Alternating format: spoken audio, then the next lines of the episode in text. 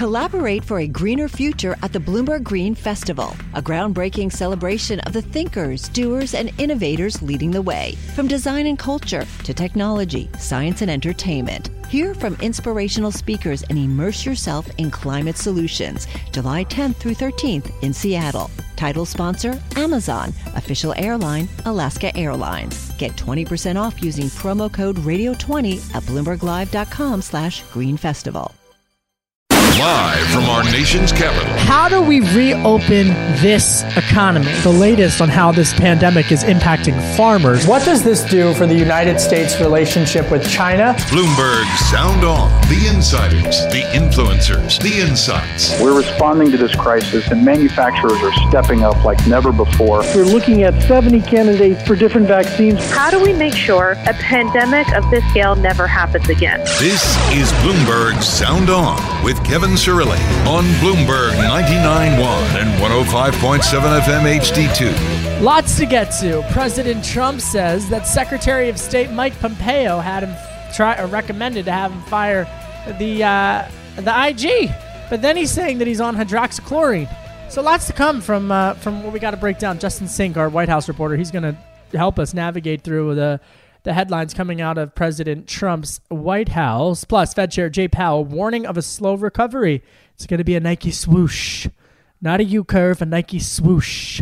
That's what the economists are saying. He was on 60 Minutes. He'll be on, well, I guess he's not technically going to be on Capitol Hill. He's going to testify virtually before the Senate Banking Committee tomorrow, along with Treasury Secretary Mnuchin. I'll give you a complete preview of that. Uh, and I did an interview with Susan Lund over at McKinsey, uh, and I want you guys to hear it because it is remarkable the data that's coming out of here and just the positioning of, of what to, to make of this now recovery that they're saying will won't be kickstarted until until next calendar year. Uh, we've gonna we're gonna dive into the full recap of Fed Chair Jay Powell, who says that the Fed is going to be using the full range of tools to support the economy.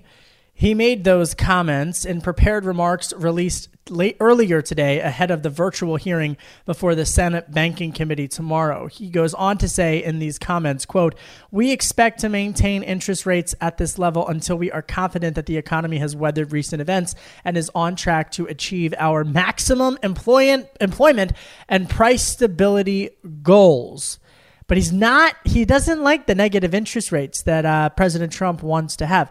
You know the fed chair gave an interview to cbs's 60 minutes uh, that aired on sunday. Did you see that? It was it was fascinating. Uh, anytime the fed chair is on uh, does a national interview like that it's remarkable to see uh, just because before all this started it was so rare. Uh, he's told 60 minutes quote we're not out of ammunition by a long shot we can enlarge our existing lending programs and we can start new lending programs if need be. Well, folks, we just don't know precisely what those uh, tools are going to be. I'm sure lawmakers are going to ask him about it tomorrow. Now, let's get to the White House. Joining us on the telephone line, Bloomberg White House reporter Justin Sink. Justin, President Trump making a ton of headlines this afternoon. First, he says that uh, that that he's on hydroxychloroquine. I saw this on Twitter because I was prepping for the show. He's on hydroxychloroquine. What's going on? Yeah, so uh, towards the end of this uh, meeting with restaurant executives today, the the president was actually asked a question about whistleblowers, and, and we meandered down a couple of different avenues as uh, as he is wont to do, and uh, said at the end that, that for about a week and a half he's been taking hydroxychloroquine, which is the malaria drug. Well, maybe um, I should say it right, but I've always good. said it hydroxychloroquine, but I, hydroxychloroquine. I apologize. I promise that I know what it is. Go ahead. Yeah, uh, but it's this uh, experimental uh, malaria drug that that there's some anecdotal evidence that it's been effective in either preventing or uh, helping speed recovery from COVID. Uh, so the president said that that you know he's taking that, he's taking zinc, he's taking uh, or took a treatment of Z-Pak, which is kind of a broad spectrum antibiotic. The, these are the the different treatments that are sort of under review right now. But uh, what's remarkable is that he did so even though there has not yet been sort of hard scientific evidence that that those treatments are effective in fighting or preventing uh, COVID, and there are some you know warning signs that it could be uh, detrimental to health, especially for for folks with heart conditions. But the president said you know he had heard a lot of good things. He went to the White House doctor, said he wanted to take it, and, and the doctor signed off on it. So um, he started about a week and a half ago, and that's when, as you might remember, uh, Katie Miller, who's the Vice President Pence's press secretary, tested positive for coronavirus uh, when she came into the White House. But he, he doesn't have coronavirus. Yeah, he says that he's tested negative, that he has no symptoms, but uh, you know there again is some anecdotal evidence or, or stories out there that that um, hydroxychloroquine might be helping frontline workers. Uh, prevent themselves from from catching the disease. Again, no scientific uh, evidence to prove that, but the president seems to be interested in the uh, the possibility. That and what's that, going that on? What's going on with the watchdog? so the, uh, that was the original question, not this hydroxychloroquine. And by, by, the way, I never pretended to be a doctor. Go yeah. ahead. I, we haven't talked about hydroxychloroquine on this show. I've just been reading about it because we're an economy show. But go ahead, Justin. Yeah. But what's going on with the Pompeo watchdog? Yeah, so late Friday night, um, the president fired the State Department Inspector General, yep.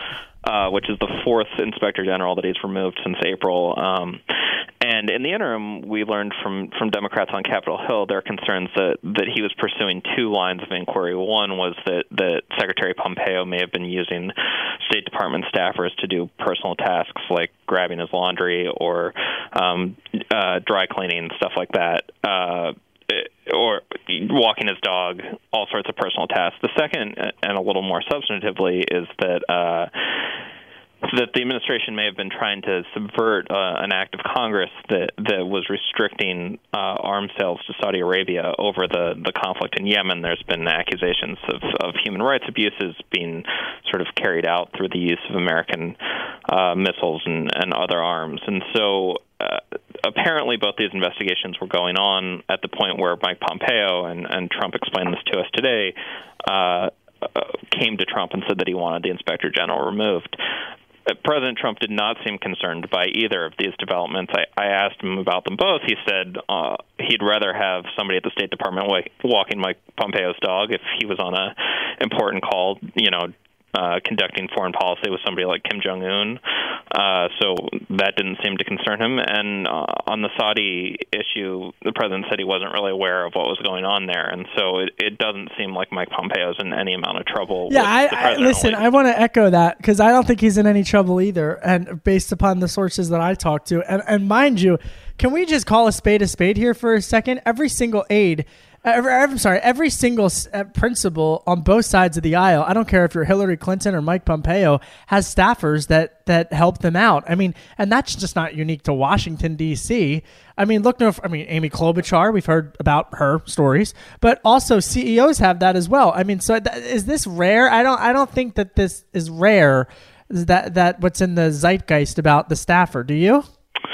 I think that uh, there are rules within uh, departments oh, about come, using. You and I personnel. both know, my friend, that they all have people who help them out. Come on, on both sides, and so and, and the same on Wall Street. I would not say that the the dog walking is the biggest, the, the bigger of the two issues here for sure. I would concede right, that perhaps subverting Congress's will by illegally selling arms to Saudi Arabia would be a slightly bigger deal than well, whether stocks or not like Justin Sink. We got to leave it there. We're running out of time, but thank you so much, Justin Sink, uh, Bloomberg White House reporter. And mind you, stocks jumped the most in almost six weeks and oil gains. Let's just get ahead of the Bloomberg terminal right now. Stocks surged the most in almost six weeks after promising early results for an experimental vaccine sparked speculation economies could snap back quickly. Crude oil advanced and yields on treasuries rose. The S&P 500 surged 3.2% after Moderna said its vaccine test yielded signs that it can create an immune system response in the body. Optimism, folks. Let's start the week with some optimism optimism. I'm Kevin Cirilli, Chief Washington Correspondent for Bloomberg TV and for Bloomberg Radio. Coming up next, we dive headfirst into that recovery with Susan Lund of McKinsey. You're listening to Bloomberg 99.1. This is Bloomberg Sound On with Kevin Cirilli on Bloomberg 99.1 and 105.7 FM HD2. I'm Kevin Cirilli, Chief Washington Correspondent for Bloomberg TV and Radio. Did you see this on the uh, Bloomberg Terminal? Automated grocery warehouses could be the future for strip malls. What are they going to do with all those malls? You know, they're saying retail with everyone, you know, it's the, the changing economy and things aren't, there's structural changes happening within every sector.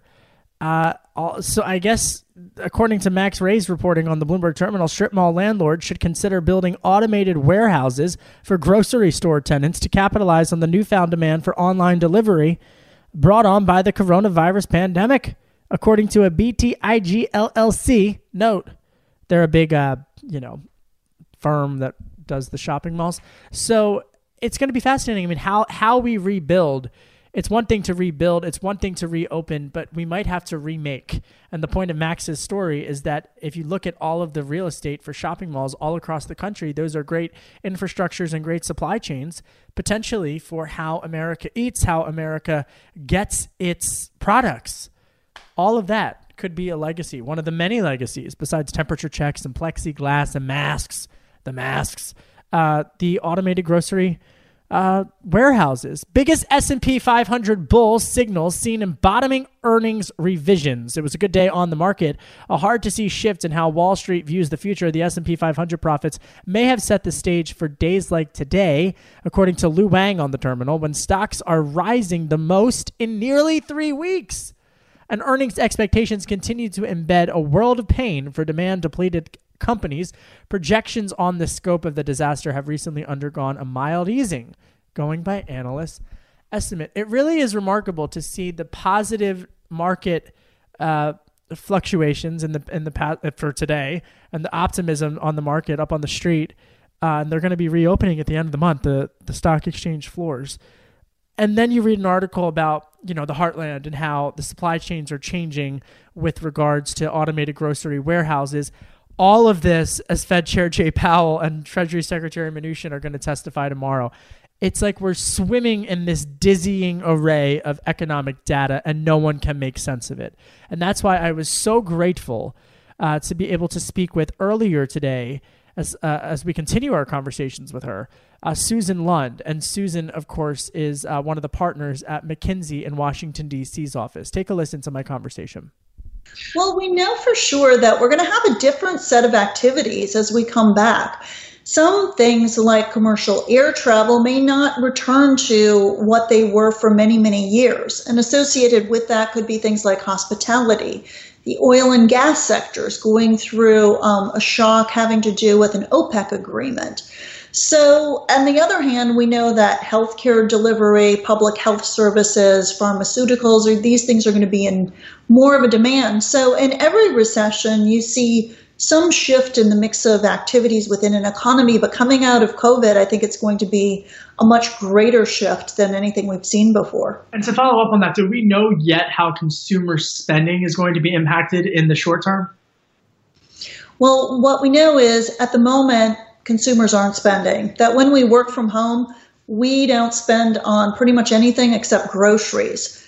Um, as the economy starts to come back, though, I think there are going to be real question marks over what the new normal will be for consumer behavior. How quickly are people going to want to go back to large sporting events or concerts or entertainment venues?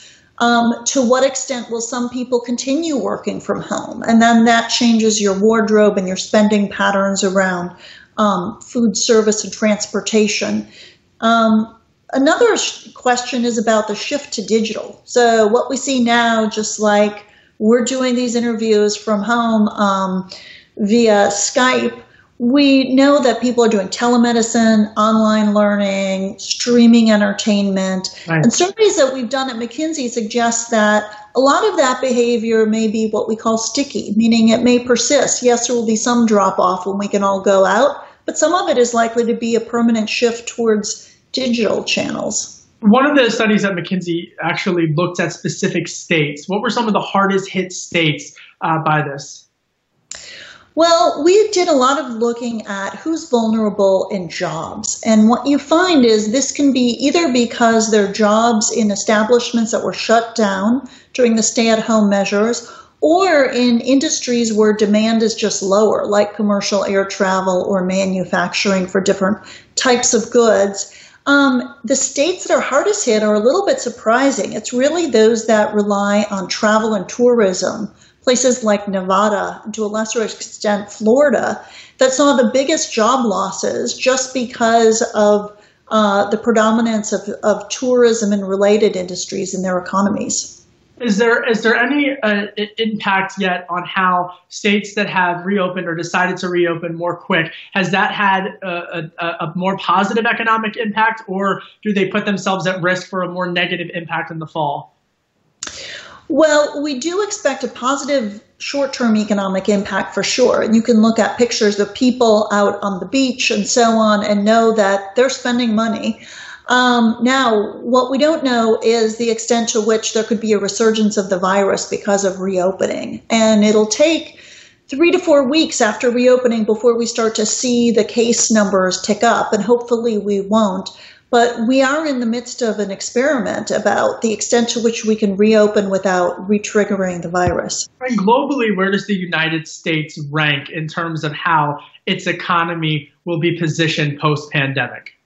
Well, the US economy is in for, we're in the midst of a massive shock. We're in for a drop in economic activity in the second quarter that we haven't seen since the Great Depression of the 1930s.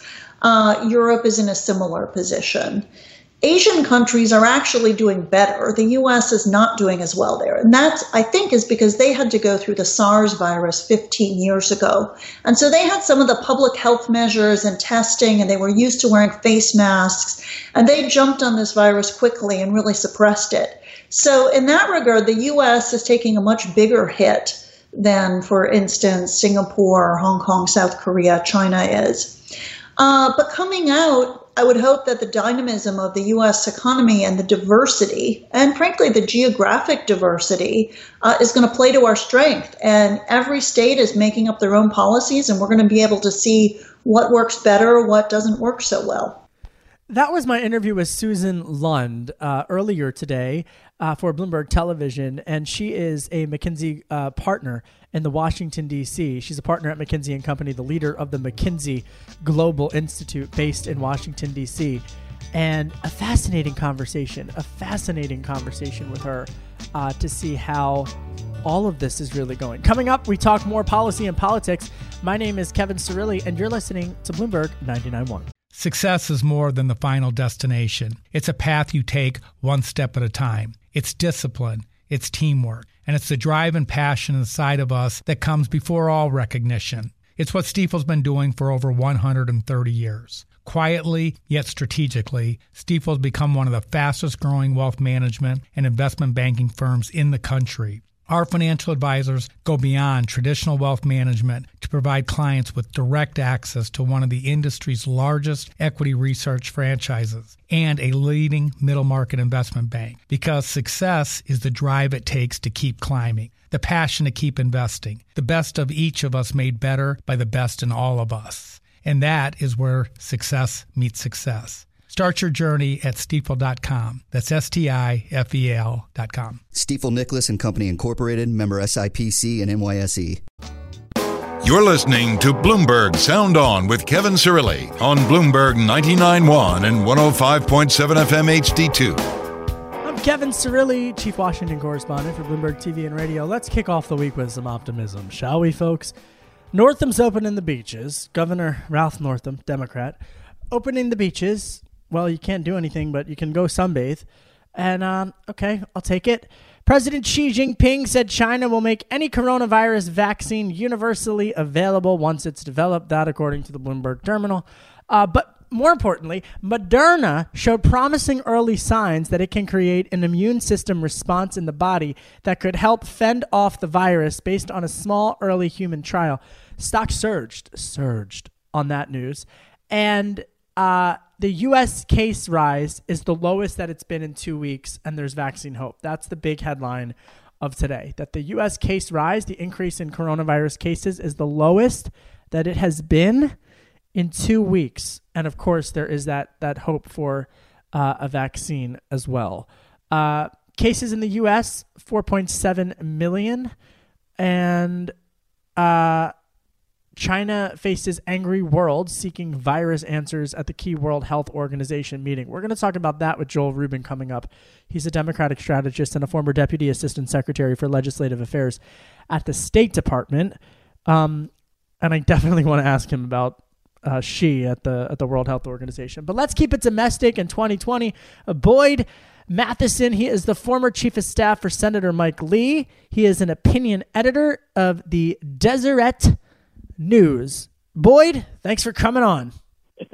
Hey, great to be with you, Kevin. Happy Monday. Happy. Hey, you know what? We've had worse Mondays in the pandemic. Am I right? Am I we, right? We have, yeah.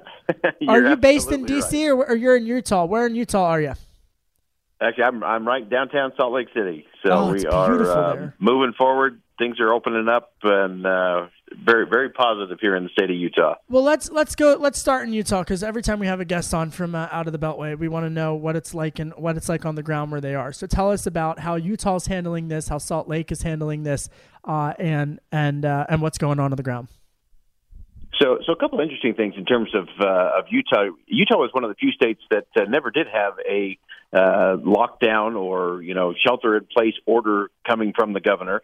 Uh, it was a directive, and it was a, you know stay safe, stay smart, stay home. And the people, it's all about behavior. So the the behavior worked. We flattened the curve, and and uh, things were very positive there. We also have uh, you know a great economy going in the state of Utah, one of the best in the country. Uh, and so we were able to, to weather some of those things. We're also one of the states, again, a great laboratory of democracy. Uh, so we have a nice rainy day fund, balance the books, and so there were funds available to help uh, some of those that were struggling. Uh, and then it's so we have a great free market economy. We have strong institutions of civil society. Uh, in fact, one just fascinating thing: uh, a, a combination group from uh, the IHC Health System, University of Utah, uh, Church of Jesus Christ of Latter Day Saints. They they came together for the frontline healthcare workers, saying, "Okay, we need we need masks for them," and they put out a call that they were going to make five million masks in five me- in five weeks. So you're talking about ten thousand volunteers show up every Tuesday morning. They pick up the supplies. They go home. They put them together. They sew them together. They drop them off that Saturday, and bam, you've got a million masks. It's amazing. No taxes, no threats of government intervention, no mandate to do anything. Uh, civil society actually works, and and it's why Utah's economy is thriving. Uh, it's why we're going to we're best positioned to come out of this with a strong international economy as well. Uh, and so a lot of positives here, challenges to be sure. Um, but this is a place that really shows that if you let the laboratory of democracy work, the American people know what to do. Uh, we got to we got to trust the, American people more and quit having Washington tell us to trust them. Boyd Matheson's on the line. He's the former chief of staff to Senator Mike Lee. He is an opinion ed- editor now at the Deseret News, and uh, he joins us from Salt Lake in uh, Salt Lake City in Utah. Uh, Boyd, uh, let's turn to 2020. Uh, well, first of all, and just to put a an end note on that, it's going to be interesting. I mean, I think the that the the faith community in the country is is going to continue to be needed, especially when it comes to education in the fall, because there's so, as you know every school system across the country is having to grapple with what to do based on the health data and the numbers and the curves and you know hopefully there's not a resurgence. But i mean childcare is going to be such an enormous issue come the fall uh, and it's going to be something i think that's going to be on the radar and on the minds of a lot of americans of every american. Yeah, uh, yeah, I think you're you're absolutely you're absolutely right. Boyd, let's let's stick with 2020 though. I mean, what are you noticing? I know you're out in a, in a red state, but as the contours of this race continue to intensify between Biden and uh, President Trump, what is the key differences? And and I don't want Republican spin, I don't want Democrat spin, but what are the key contours of the race of how this pandemic has impacted the 2020 election? Yeah, and, I, and I'm glad you framed it that way, Kevin, because it really isn't left or right. I think the American people are exhausted by both of those. Uh, so it, it's not about what you're against. So if you're on the Democratic side of the aisle, you just can't be against President Trump. Uh, that's not going to get you a victory in November. Uh, and obviously, if you're on the Republican side, uh, you can't just go with the regular old talking points. There, there's an increasing group um, that we've been identifying as the movable middle. And these are not just independents. These are these are folks who have either voted Democrat or voted Republican. They may cross over, uh, but they are disgusted with the process. But here's the interesting thing, Kevin: the thing that will get these people to engage is community, upward mobility, opportunity, responsibility. Uh, and so it's a very interesting subset of things that they're saying, hey, if you're going to talk about these kinds of things, then I'm in. I want to be part of that conversation. If you're going to give me blue talking points or red talking points, uh, I've got no time for it. I'm trying to keep my family rolling, keep my kids educated at home, uh, and deal with some of these other challenges. Do you think all of these noise and all of the all of the headlines, you know, coming out today, President Trump says he's on hydroxychloroquine um, you know, and, and Biden obviously with what he's been going from the from the basement bunker camera shot. I mean, is that really going to play in uh in in November, or, or or what do you think the fourth quarter closing line of argument will be come November? Yeah, I think the closing argument is is going to be a, a measure of confidence. Uh, and I think whoever can not say trust me, but I trust you, the American people. I'm going to trust you with your tax money. I'm going to trust you to make uh, decisions with your doctors. I'm going to trust you with a, a way to go at education. Uh, I think that trust component is going to be the real critical thing. Uh, surely government has a role to play, uh, but I know Americans across the board are looking at three trillion here, four trillion there, uh, and watching that rack up with uh, a lot of nervousness because they know ultimately that's going to hurt the poor and the most vulnerable the most. Uh, and so the American people get that part of it because there's that kind of gnawing thing in their gut that says, "Hey, wait a minute, neither of those are right." Uh, and so I think whoever makes the case for confidence in the fall and gives people a reason, hey, this is what we're for. Here's where we're going. I think the one thing that President Trump needs to do is he needs to call the American people to something uh, to to move that forward. If you're looking at the Democrats, Joe Biden has got to get a message not just that we're against this administration. This is what we're for for the American people. Whoever makes that case best uh, is is really going to get the momentum I think rolling into the fall. So so Biden, according to to uh, so the, the poll polls on Real Clear Politics, he's up by about six percentage points. That's you know Harvard Harris has a poll out. Uh, Biden's up six nationally in a general election. If you look at states like Arizona, Wisconsin, and Michigan, he's he's you know three points up. That's a, obviously a very close race. But why do you think that is? Because the, the country hasn't seen they've seen more of Obama this weekend than they saw of Biden. Yeah, and I think that's actually helping Joe Biden uh, because the, the the less time he spends on big stages or in really hard interviews, I think that's to his advantage. That's not his strength. That's not where he's going to play uh, best. That's where he's most likely to commit a gaffe of of some sort or another. Uh, and and there is, you know, I mean, President Obama can get on the, the screen and deliver a killer uh, speech to graduates, and it, it sounds good, and that's helpful, and that's hopeful. Uh, and so I think that's actually, you know, benefits Joe Biden in the end. Uh, I don't think that's a sustainable model for the Biden campaign. And obviously, whoever he chooses as the vice president is going to have uh, a big role to play in, in terms of assuming that part of the role. All right, Boyd Matheson, thanks so much for coming on. He's the chief of staff for uh, former chief of staff for Senator Mike Lee. How's Senator Lee doing? He, he's doing great. Just uh, connected with him over the weekend, and uh, he got some important things passed uh, last week in terms of surveillance, and uh, yeah. now I think he's going to try to get everyone's attention as it relates to debts and deficits. I would, I would he'd tell him to call in. We would gladly hear from Senator Lee. Uh, that's Boyd Matheson. He's an opinion editor Desert of the Deseret News. Uh, coming up, we talk about China. China. You're listening to Bloomberg 99.1. This is Bloomberg Sound On with Kevin Cirilli on Bloomberg 99.1 and 105.7 FM HD2. That's a great song. It's a really great song. Uh, I'm Kevin Cirilli, Chief Washington Correspondent for Bloomberg Television and for Bloomberg Radio. I have not seen the finale, folks, of uh, the Michael Jordan thing. I'm watching it tonight, and I'm very excited. I finally got caught up. I don't want it to end.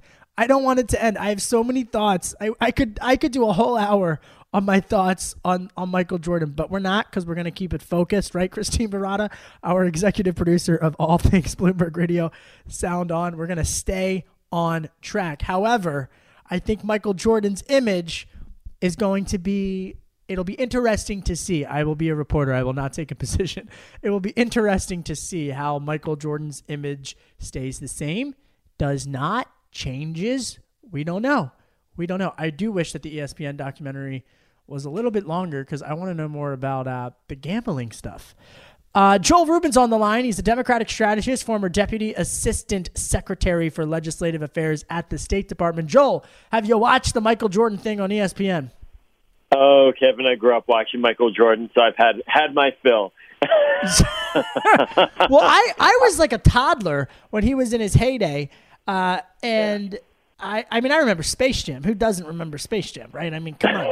But but I will say to you, Joel, I didn't know anything of these scandals that were going on. You know, I just was like, yeah. oh, it's Michael Jordan, Air Jordan. He, you know, dunks and jumps high, and but I had no idea about the, you know, the gambling, for example. It's amazing. It's really well done. Uh, you know, when Abe Pollin threw him out of uh, Washington uh, in the Wizards his last two years, I don't think they're covering that in here, but that was a bad sign. no, I don't think they are either. but I've got one more episode left, so no spoilers. Okay, so uh, Xi Jinping, did you see this, Joel?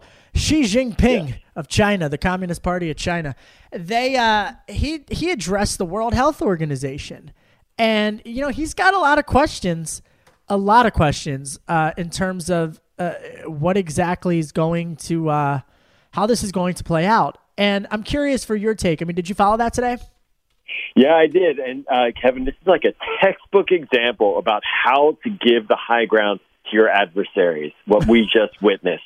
Xi Jinping, China has a lot to account for, and basically by Donald Trump walking away from the World Health Organization, he's allowed Xi to set the stage and take control and look like a real global leader. And um, it's it's uh, not going to get us the answers we want or the standing we want. Okay, so China pledges two billion dollars to help fight the coronavirus. You're saying you think President Trump should have showed up. I mean, to be honest, though, I mean, I think a lot of countries in Europe, or you would know better. Do you think a lot of countries in Europe are starting to wake up that uh, China wasn't so transparent with this thing? Oh, absolutely. There, there's a real there's a real problem there, without a doubt. But when the U.S. doesn't show up and say, "Hey, we're going to be part of fixing this," we basically leave our allies on their own and at the mercy of China in this case. And so it's a, it's a real problem for American global leadership. No one should doubt that China played a role at the beginning. How much, of course, I do debate because I think President Trump's using it for domestic politics. But all that aside, the rest of the world wants us at the table to lead in the response and fixing the WHO's issues, not allowing China to take control as uh, of the agenda as they seem to be okay, doing. Okay, so I Joel Rubin's on the line. He's the former Deputy Assistant Secretary for Legislative Affairs at the at the um, at the State Department. He's a Democratic strategist. Let's leave Republican and Democrat out of this for a second, and let's just specifically focus on China and specifically yes. focus on the World Health Organization. What exactly? How, how does the World Health Organization need to be remade? Because China's impact. I mean, it's it's nonpartisan statement. China's impact on the World Health Organization has been uh, very much uh, overstated, so to or um, very much uh, in the thick of things, so to speak. So, what needs to change at the World Health Organization, Joel, uh, in order to provide for more transparency?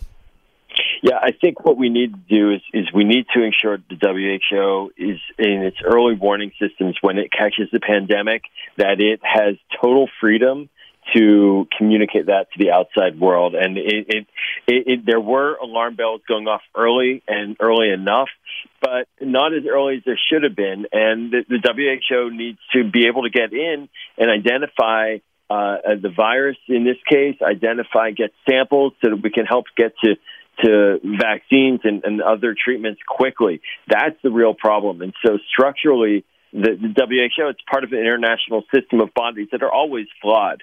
But uh, it, it, as the saying goes, if you didn't have it, you'd have to create it. We, we have to have an international entity that deals with global health, and uh, we have to make sure it's transparent and that everybody at the table uh, is getting what they need. I think that's where the concern is here from the U.S. side, and it's bipartisan concern. The question is, is how do we get that information out, and how do we ensure the WHO does its work better the next time? But I, I will say we have walked away from the WHO, and we were walking away from many international organizations but why, but wait, for the last I have to ask years. You this because you made that point, and I want to, I want to keep, I want to make because you yeah. have so much knowledge, and I want to get it, I want to get it out of you, which is, what? How do we?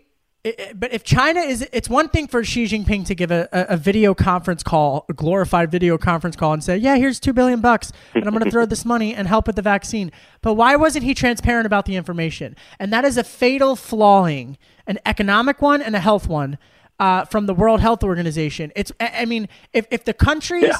are not going to be transparent about yeah. the data, then the World Health Organization is is what is the what is the use of it? Well, I don't think the WHO was hiding. I think that the, the well, China was. Was China hiding? Sure, China was certainly. So then, uh, how do we uh, correct course? Because it's it's, it's well, one thing to say, here's the cash, here's two billion dollars, let's throw money at this thing. But how do we correct course so that Xi Jinping doesn't hide data again in the case of another pandemic?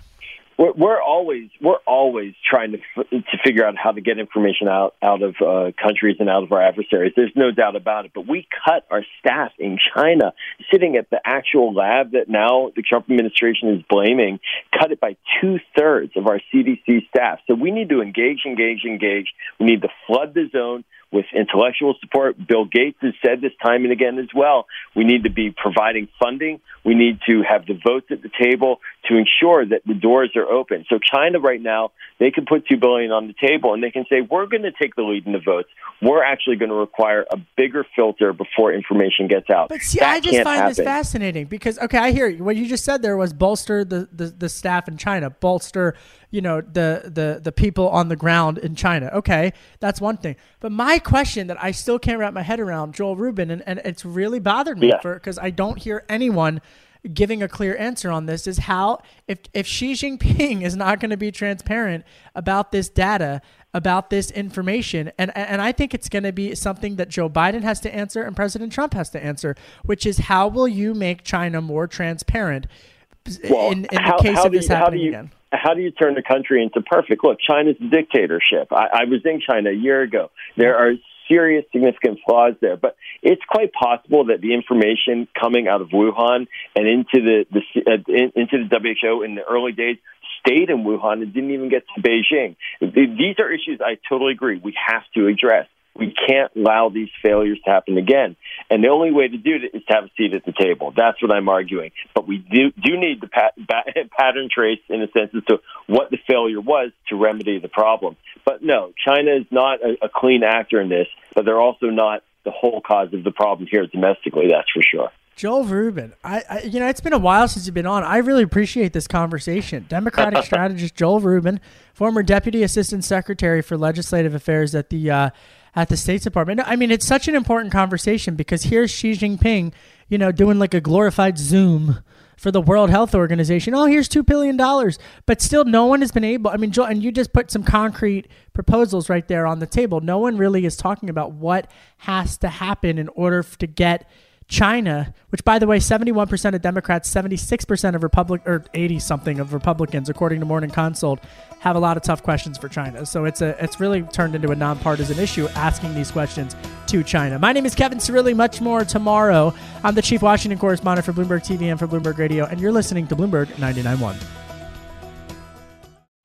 Collaborate for a greener future at the Bloomberg Green Festival, a groundbreaking celebration of the thinkers, doers, and innovators leading the way. From design and culture to technology, science, and entertainment. Hear from inspirational speakers and immerse yourself in climate solutions. July 10th through 13th in Seattle. Title sponsor Amazon. Official airline Alaska Airlines. Get 20% off using promo code Radio20 at BloombergLive.com slash Green Festival.